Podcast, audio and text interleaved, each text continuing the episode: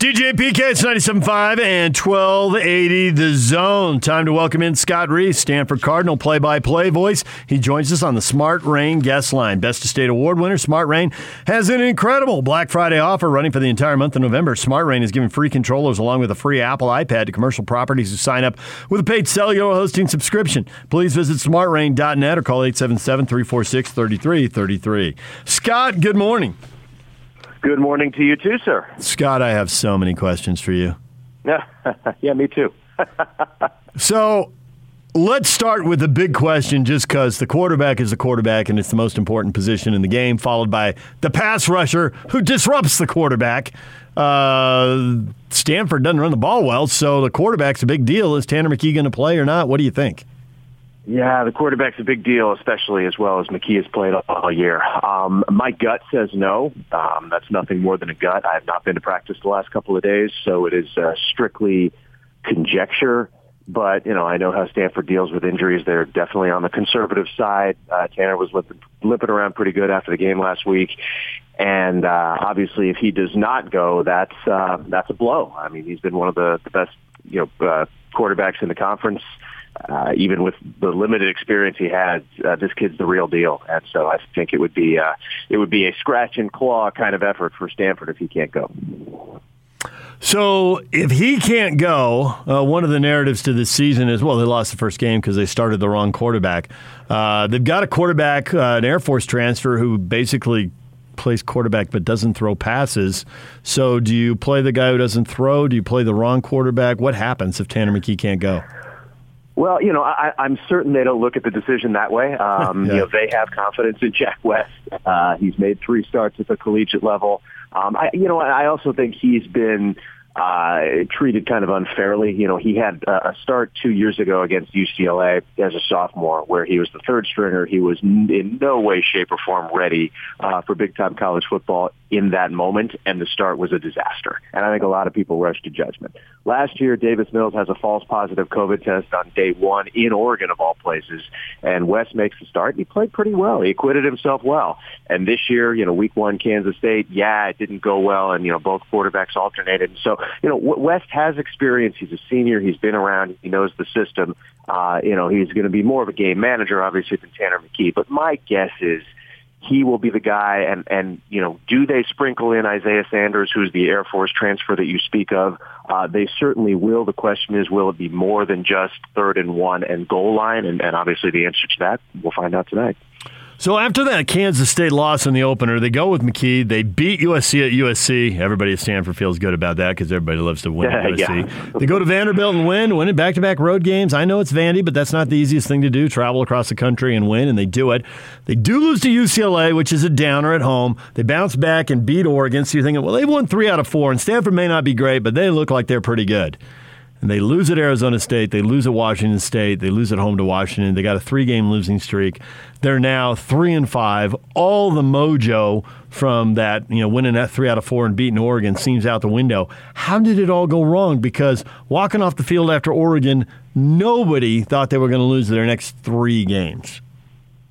Yeah, well, you know, uh, it's that's such a difficult question, as it always is, right? There's no one answer. Um, I'll give you a couple of reasons. One is the excuse, but it's a legit excuse with Stanford is the injuries, right? Uh, you know, a team that has struggled to run the ball was so dynamic in the passing attack, and then in that Oregon game, you lose Brycen Tremayne, who was the highest-rated player, not just on the offense, on the entire roster at wide receiver. He was an absolute revelation. So your number one wide receiver, poof, gone. You don't have your uh, your uh, number one wide receiver from last year who's still coming back from injury, who actually might play tonight for the first time, and that's Michael Wilson. And then you lose John Humphreys, who's uh, your number three receiver to injury, and he's been gone for the last three weeks. So all of a sudden, a team that has relied heavily on the pass was down to one uh, credible wide receiver, um, which is a tough way to go about winning games. So that's part of it. Um, but you know, if, if you scratch beneath the circus, uh, beneath the circus, Freudian slip. If you flat, uh, beneath the surface, uh, you look at the last two games. I mean, Stanford had leads over Washington State and Washington with the ball with five or six minutes to go. You know, they were one first down away, arguably, from being you know five and three right now, or you know one first down in both those games from being five and three instead of three and five, and we're having a much different conversation. So, um, you know, it's the ability to win late. It's the ability to win close games. And frankly, that is an ability that David Shaw has shown, you know, over and over and over during his tenure at Stanford, but it hasn't gone their way the last two weeks. And so here we are. Why doesn't Stanford have a better run game?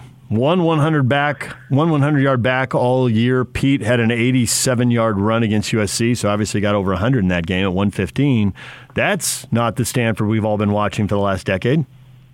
No, it's not, uh, and that's been really the mystery to everybody uh, because heading into this season, you know, with the uncertainty at quarterbacks, we hadn't seen Tanner McKee. The question was, boy, you know, is this team going to be able to throw the ball? But boy, we know they're going to be able to run it because of the backs that they have coming back and the line that they have coming back. So they flipped the script completely. It has been an absolute mystery. A lot of it's on the offensive line. Um, it's been good in spurts, but it hasn't been good enough, obviously, from you know top to bottom and, and throughout the course of the season. Um, you know, I think that that uh, Austin Jones got dinged up in week one, and I think there was uh, a little bit of lag in coming back from that injury. Didn't seem to have the same burst that he had a year ago. Um, but really, I, I still don't have an answer. It's honestly mind-boggling because they should be able to run the ball with the personnel that they have. New offensive line coach this year, you know, there's some subtleties there, and maybe the, you know, they're doing some different things, and they just, you know, it's taking longer to gel. I wish I knew the answer. They wish they knew the answer because obviously that's that's a big deal with Stanford's offense. So the only thing that's uh, more surprising than that is Stanford's inability to stop the run. They've held only two teams under 200 yards this year, 200 being an enormous number. And USC and Washington yeah. State both want to spread the field and throw it. So of course you can hold them under 200. But SC ran for 185 yards and Wazoo ran for 100. So what in the world is going on there? And how are they going to slow the Utes down? Uh, good question. Uh, it's been a, a recurring theme. You know, you can't you can't deny the numbers. They are what they are. Um, you know, teams have seen uh, a perceived weakness. They've exploited it. Uh, Stanford has not been able to adjust to stopping the run. Um, you know, they they have one, you know, star up front, right, with, with Thomas Booker on the defensive line, um, but they have not gotten the complementary play uh, from, you know, the role players uh, I think to, to to back up Booker, who's you know obviously been a really good Pac-12 player for a long time.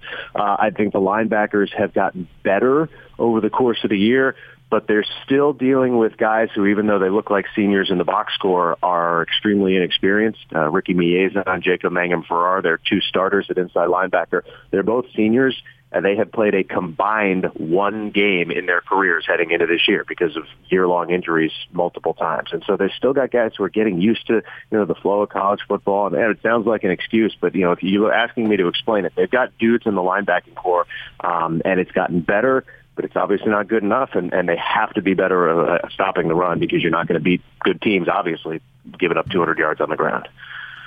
Most people like to be right. I'm no different. I like to be right. And as I ask you all these questions, I just feel like a total honk because they all add up to, well, Utah is going to win this game easily.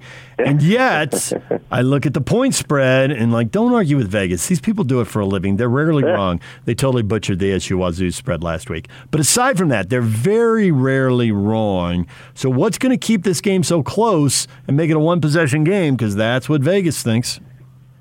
You know, uh, the, the quarterback obviously is an X factor. It, you know, if, if McKee plays, if McKee doesn't play, that's that's a big deal. There's no getting around that.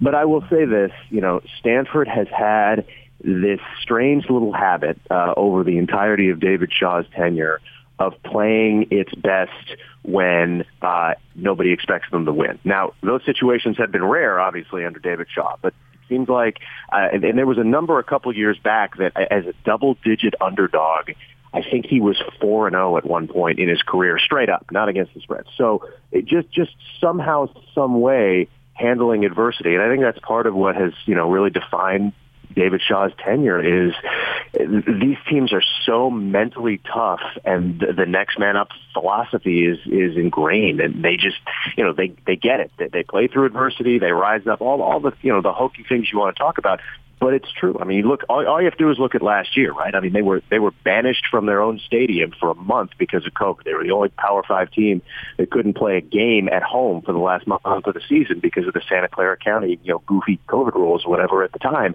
And uh, lo and behold, four straight road games, didn't come home in between because if they came home, they'd have to quarantine. So they were literally on the road for four straight weeks, which nobody does. I mean, who does that in college football? And they went 4 and 0.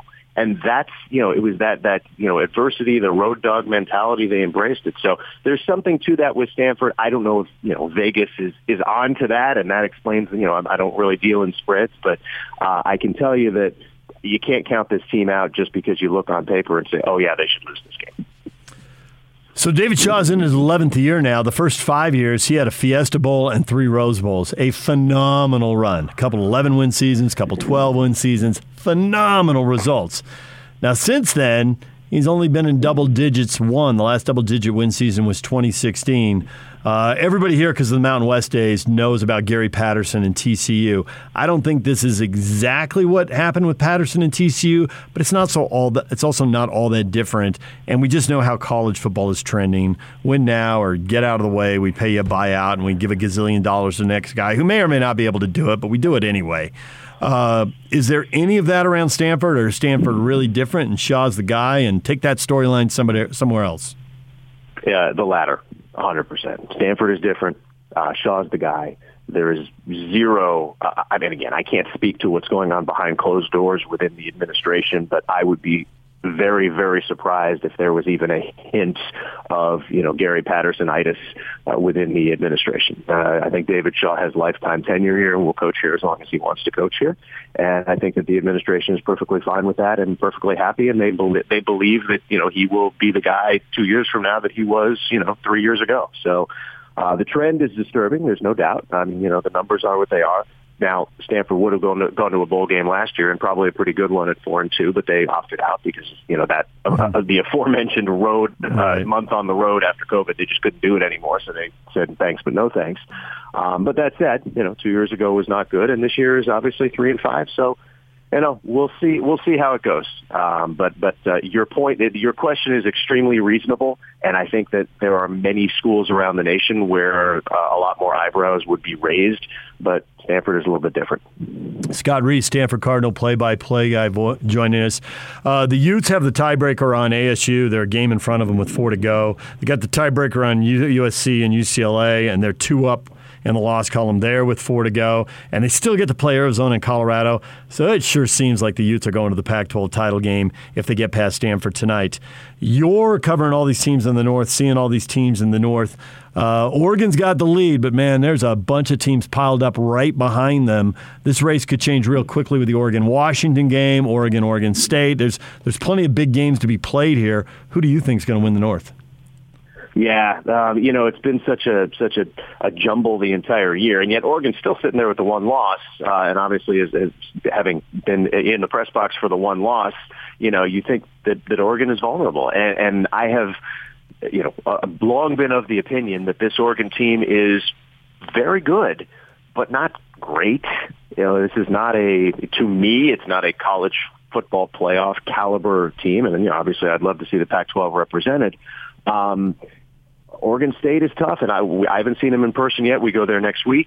Um, Washington State, I have seen in person, and they they've got something weird going on with you know the Rolovich firing. They're, they're playing for each other. It's galvanizing the team, and and you know I don't think people are taking them seriously enough because they're good enough on defense that it complements what we know is a good offense, and they can they can win any game that they play. So uh, I still think, to me, until proven otherwise, Oregon's still the team to beat. But I in no way say this with confidence that oh yeah they're going to run the table because I think they I think they may drop a game somewhere. But you know then you go to tiebreakers and two losses here and there and, and whatnot. And I haven't done all the scenarios. So um, to me, Oregon is the best team by a hair but it's a lot closer than the rankings would indicate. Well, a lot of those tie-breaking scenarios you don't have to do yet because the three teams on two losses right behind them are still on Oregon's schedule. Washington this week, Washington yeah, State in two weeks, right. and after the Oregon plays right. at Utah, then they play Oregon State. Th- those are the teams. It's uh, those four right, teams in the North. So. Well, Scott, we appreciate. I, I would be. Oh, I just say I, I, I would be mildly surprised if Oregon doesn't drop one more game the rest of the way. But I, you know, again, then then you then you got all the two lost teams, and you, you let the chips fall where they may. Scott, we appreciate the time. Thanks for joining us. Enjoy the game yeah. tonight. No problem. You got it. All right, there is Scott Reiss, Stanford Cardinal play-by-play voice. The number one reason to believe the Utes could have a problem tonight is because Stanford is really good when it looks like they have no shot. It's very Kyle Whittinghamish. Get your back against the wall. Don't roll over. Summon your best effort. Now, if Tanner McKee doesn't go, is there enough talent? Because they don't run the ball, and he's the guy who throws it. So if they don't have him, then they just they just don't have enough talent. If they have him though, and you get a few turnovers, and we know the Utes had turnover problems. You know, it's been about a month, and they seem to have fixed them. But if they pop back up, then anything can happen. DJ and PK, 97.5 at 1280 The Zone. Your feedback coming up next. Stay with us.